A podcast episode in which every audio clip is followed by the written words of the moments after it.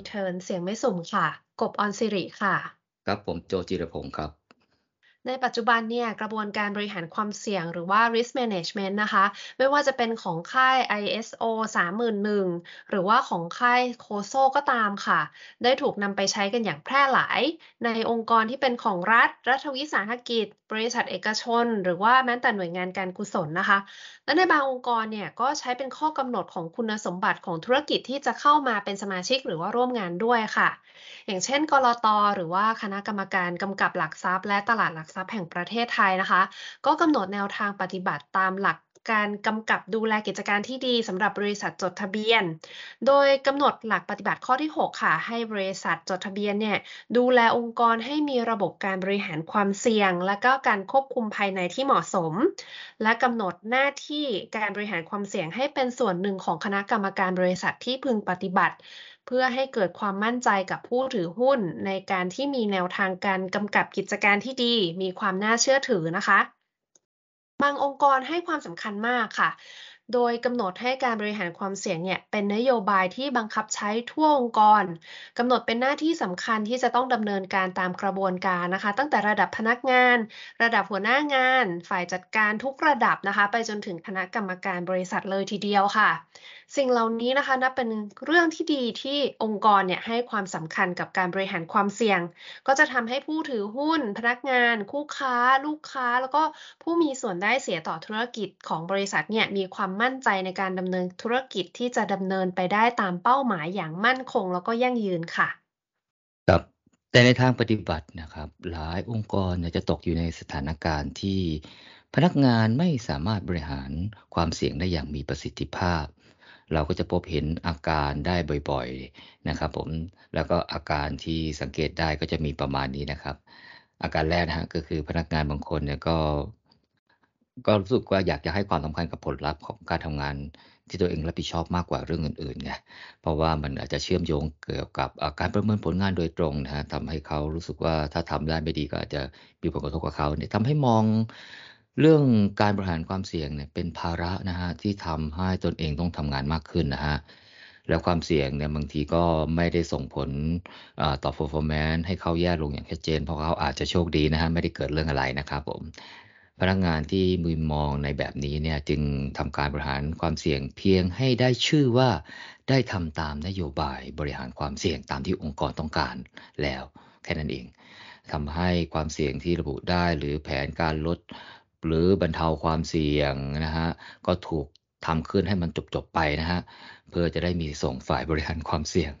นะฮะอาการที่2นะฮะก็คือพนักงานบางคนก็อาจจะมีความไม่เข้าใจในวิธีการในแต่ละขั้นตอนในการบริหารความเสี่ยงนะฮะ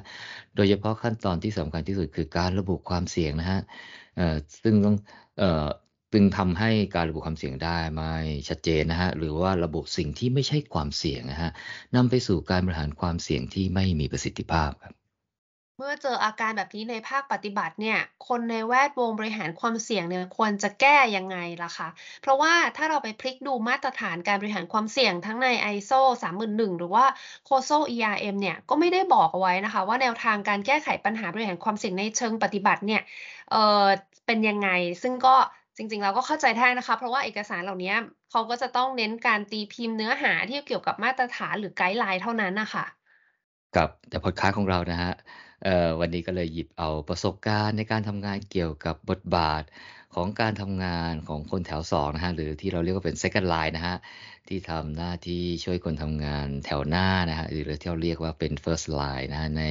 ช่วยเขาในการบริหารความเสี่ยงให้มีประสิทธิภาพนะฮะเพื่อให้คนทำงานแถว 3 ที่มาทีหลังหรือ third line นะฮะมาตรวจสอบได้ในภายหลังนะครับ แต่แน่นอนว่าคนทำงานแถว2เนี่ยอย่างพวกเราเนี่ยต้องมีความรู้ความเข้าใจนะฮะตามหลักการบริหารความเสี่ยงนะฮะและสามารถให้คำแนะนำหรือช่วยอำนวยความสะดวก เพื่อให้คนแถวหน้า ซึ่งเป็นพนักงานทุกคนนะฮะสามารถดำเนินการบริหารความเสี่ยง ได้อย่างมีประสิทธิภาพ เพื่อนำไปสู่ผลสำเร็จของการทำงานของอของตนเองนะฮะตามแผนงานหรือเป้าหมายที่กำหนดไว้นะครับผม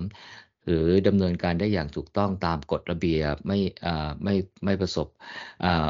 ภัยอันตราย มีความปลอดภัย และไม่ส่งผลกระทบกับคนอื่นนะครับผม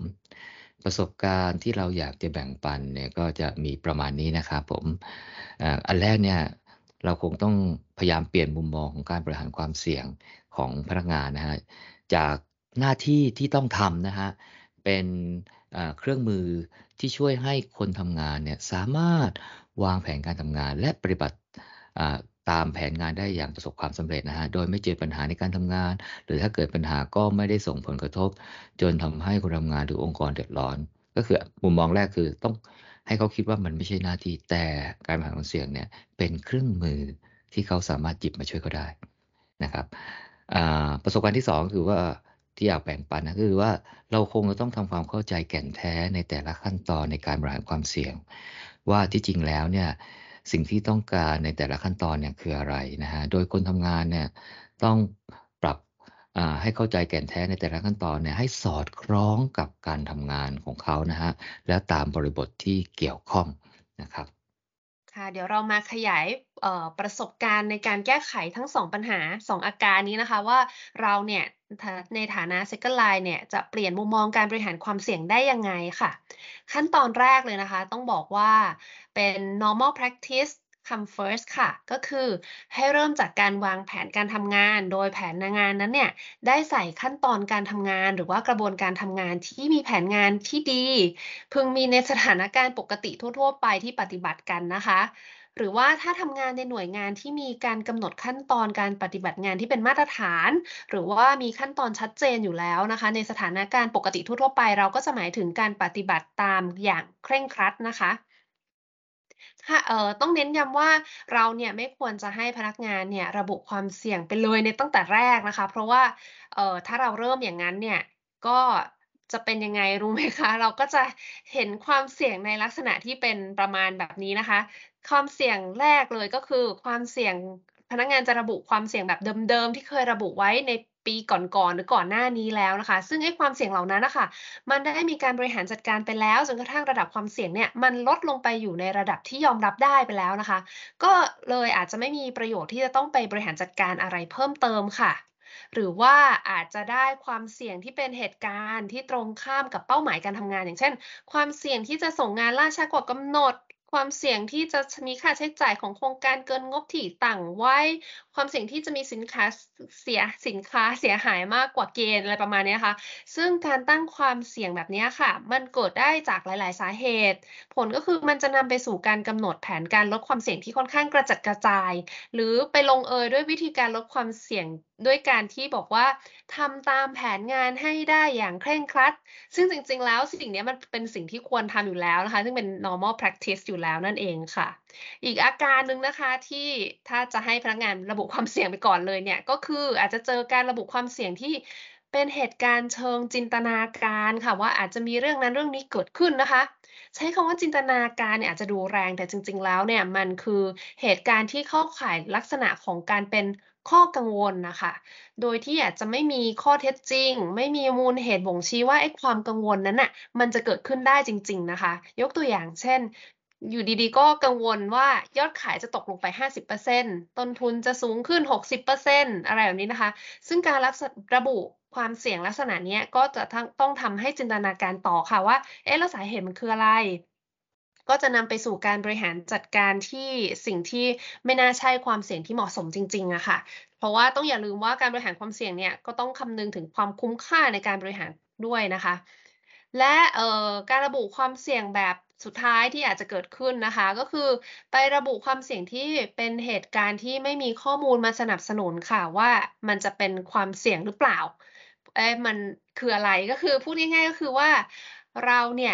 ยังไม่รู้ข้อมูลอะไรเลย หรือมีข้อมูลไม่เพียงพอที่จะบอกได้ว่ามันเป็นความเสี่ยงหรือว่าไม่เป็นความเสี่ยงนะคะ ดังนั้นสิ่งที่จะต้องทำอะยังไม่ใช่การกระโดดไปในบริหารความเสี่ยง แต่เราจะต้องไปหาข้อมูลเพิ่มเติมค่ะ เพื่อที่จะพิจารณาว่ามันใช่ความเสี่ยงหรือว่าไม่ใช่นะคะ ยกตัวอย่างให้เห็นภาพชัดขึ้นค่ะ ก็อย่างเช่น เราเนี่ยไม่ได้มีข้อมูลต้นทุนของค่าก่อสร้างอะไรเลยนะคะ เราจะด่วนสรุปว่า เออเราอะมีความเสี่ยงที่งบประมาณก่อสร้างจะไม่เพียงพอ อันนี้ยังไม่ได้นะคะ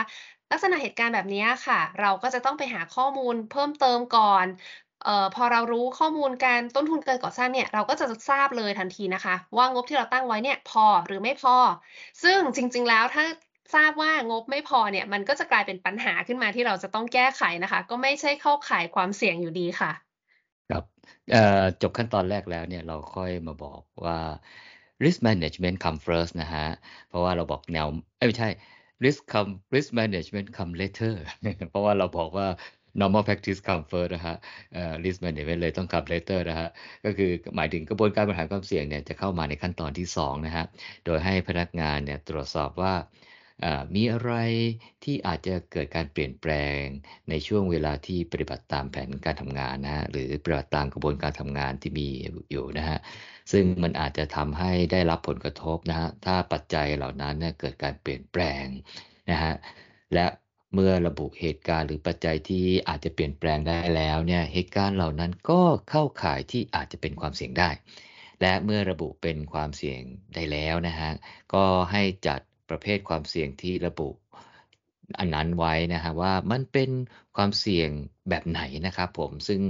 อยากจะแยกแยะออกมาเป็นประเภทใหญ่ๆสักสี่ประเภทนะฮะอันแรกก็คือความเสี่ยงเชิงกลยุทธ์หรือ strategic risk นะฮะอันที่ 2 เป็นเหตุการณ์ความเสี่ยงหรือ event risk นะฮะอันที่ 3 เป็นความเสี่ยงในกระบวนการหรือ process risk นะฮะอันที่ 4 คือความเสี่ยงอันเกิดจากความไม่แน่นอนของปัจจัยเสี่ยงหรือ uncertainty of risk factor นะครับผม ครับเมื่อเราระบุความเสี่ยงและจัดประเภทความเสี่ยงได้แล้วนะฮะขั้นตอนที่3นะฮะก็จะเป็นการเลือกเลือกเครื่องมือฮะหรือเลือกวิธีการบริหารจัดการความเสี่ยงให้เหมาะสมกับประเภทความเสี่ยงนะฮะเช่น ความเสี่ยงเชิงกลยุทธ์เนี่ยก็จะใช้กรอบการบริหารความเสี่ยงเชิงกลยุทธ์นะฮะซึ่งจริงๆแล้วเนี่ยการบริหารความเสี่ยงเชิงกลยุทธ์เนี่ยจะมีความแตกต่างกับกรอบมาตรฐานการบริหารความเสี่ยงแบบ ISO 31001นะฮะเพราะว่าอันนั้นเนี่ย มาะสมกับการใช้บริหารความเสี่ยงประเภทแบบ event risk นะฮะ หรือเป็นพวก process risk นะฮะ หรือเป็นพวก uncertainty of risk factor นะครับผมโดยไอ้สามความเสี่ยงลักษณะสามสามลักษณะที่ว่านะที่บอกว่าเออใช้ ISO 3 1 1ได้เนี่ย จริง ๆ มันก็มีความแตกต่างในรูปแบบที่ที่ที่แตกต่างกันไปในเรื่องของการกำหนดแผนการลดความเสี่ยงนะครับผมซึ่งมันก็จะมีรายละเอียด เราอาจจะหาโอกาสมาเล่าให้ฟังทีหลังครับ ค่ะแล้วเมื่อทำการประเมินอย่างถี่ถ้วนทั้ง 3 ขั้นตอนนะคะ ไม่ว่าจะเป็น normal practice come first risk management come later แล้วก็สุดท้ายก็คือหาวิธีการจัดการเนี่ยทำแบบเนี้ยในทุกๆ แผนการทำงาน หรือว่าทุกๆ ขั้นตอนกระบวนการทำงานเนี่ย ก็เป็นไปได้ค่ะว่ามันอาจจะไม่มีความเสี่ยงที่มีนัยสำคัญนะคะ หรือว่า ความเสี่ยงที่หลงเหลืออยู่ก็มีอยู่นะคะ แต่ว่าอยู่ในวิสัยที่ยอมรับได้ ไม่ต้องไปบริหารจัดการเพิ่มเติมนะคะ แบบนี้เนี่ยพนักงานก็สามารถที่จะสรุปได้ว่า ไม่มีความเสี่ยงที่จำเป็น หรือว่าคุ้มค่าที่จะไปบริหารจัดการ ซึ่งถือว่ายอมรับได้ นะคะ แต่ว่าอาจก็อาจจะมีบางกรณีที่ถ้าบางองค์กรยังรู้สึกว่าควรจะเก็บความเสี่ยงตัวนี้ไว้ เพื่อที่จะติดตามสถานการณ์ ก็สามารถที่จะระบุความเสี่ยงที่มีระดับความเสี่ยงที่ตอนนี้มันอยู่ในระดับที่มันยอมรับได้แล้วล่ะ เอาไปไว้บน risk map เพื่อที่เราจะได้ตัดติดตามนะคะ แล้วก็เป็นการสื่อสารกับพนักงานได้ว่าเออมีการใช้แนวทางบริหารความเสี่ยงอย่างรอบคอบแล้วก็ครบถ้วนแล้วค่ะ ครับ ทั้งหมดนี้เป็นแนวคิด ที่ว่าอาจจะมีการเปลี่ยนแปลงมุมมองให้กับพนักงานที่ยังมีอคติต่อการบริหารความเสี่ยงให้มายอมรับว่า จริงๆแล้วเนี่ยการบริหารความเสี่ยงเนี่ยเป็นเครื่องมือที่มีประโยชน์นะนะเพราะว่าจะช่วยในการสนับสนุนการทำงานของพนักงานทุกคนนะมันเป็นเครื่องมือที่พนักงานอาจจะไม่เลือกเอาไปใช้ก็ได้นะฮะไม่ใช่หน้าที่ไม่ใช่ภาระนะฮะแต่ว่ามันเป็นสิ่งที่เราเลือกได้ใช้หรือเลือกไม่ใช้ก็ได้ อ่าแต่ถ้าเหตุการณ์ถ้าเลือเราเลือกไม่ใช้นะ แต่ถ้าเกิดเหตุการณ์เปลี่ยนแปลงหรือว่าช่วงไม่ดีนะฮะแล้วมันกลายเป็นปัญหาส่งผลกระทบกับพนักงานเนี่ยก็อาจจะทำให้พนักงานมีปัญหาได้นะครับอ่าแล้วก็เราก็ควรจะย้ำว่าอย่ามีมุมมองที่มองว่าการบริหารความเสี่ยงเป็นหน้าที่หรือภาระต้องย้ำอีกทีนะฮะอืมเพราะว่าหลายคนคิดแบบนั้นนะเพราะว่าจริงๆแล้วเนี่ย ที่ต้องทำให้เสร็จไป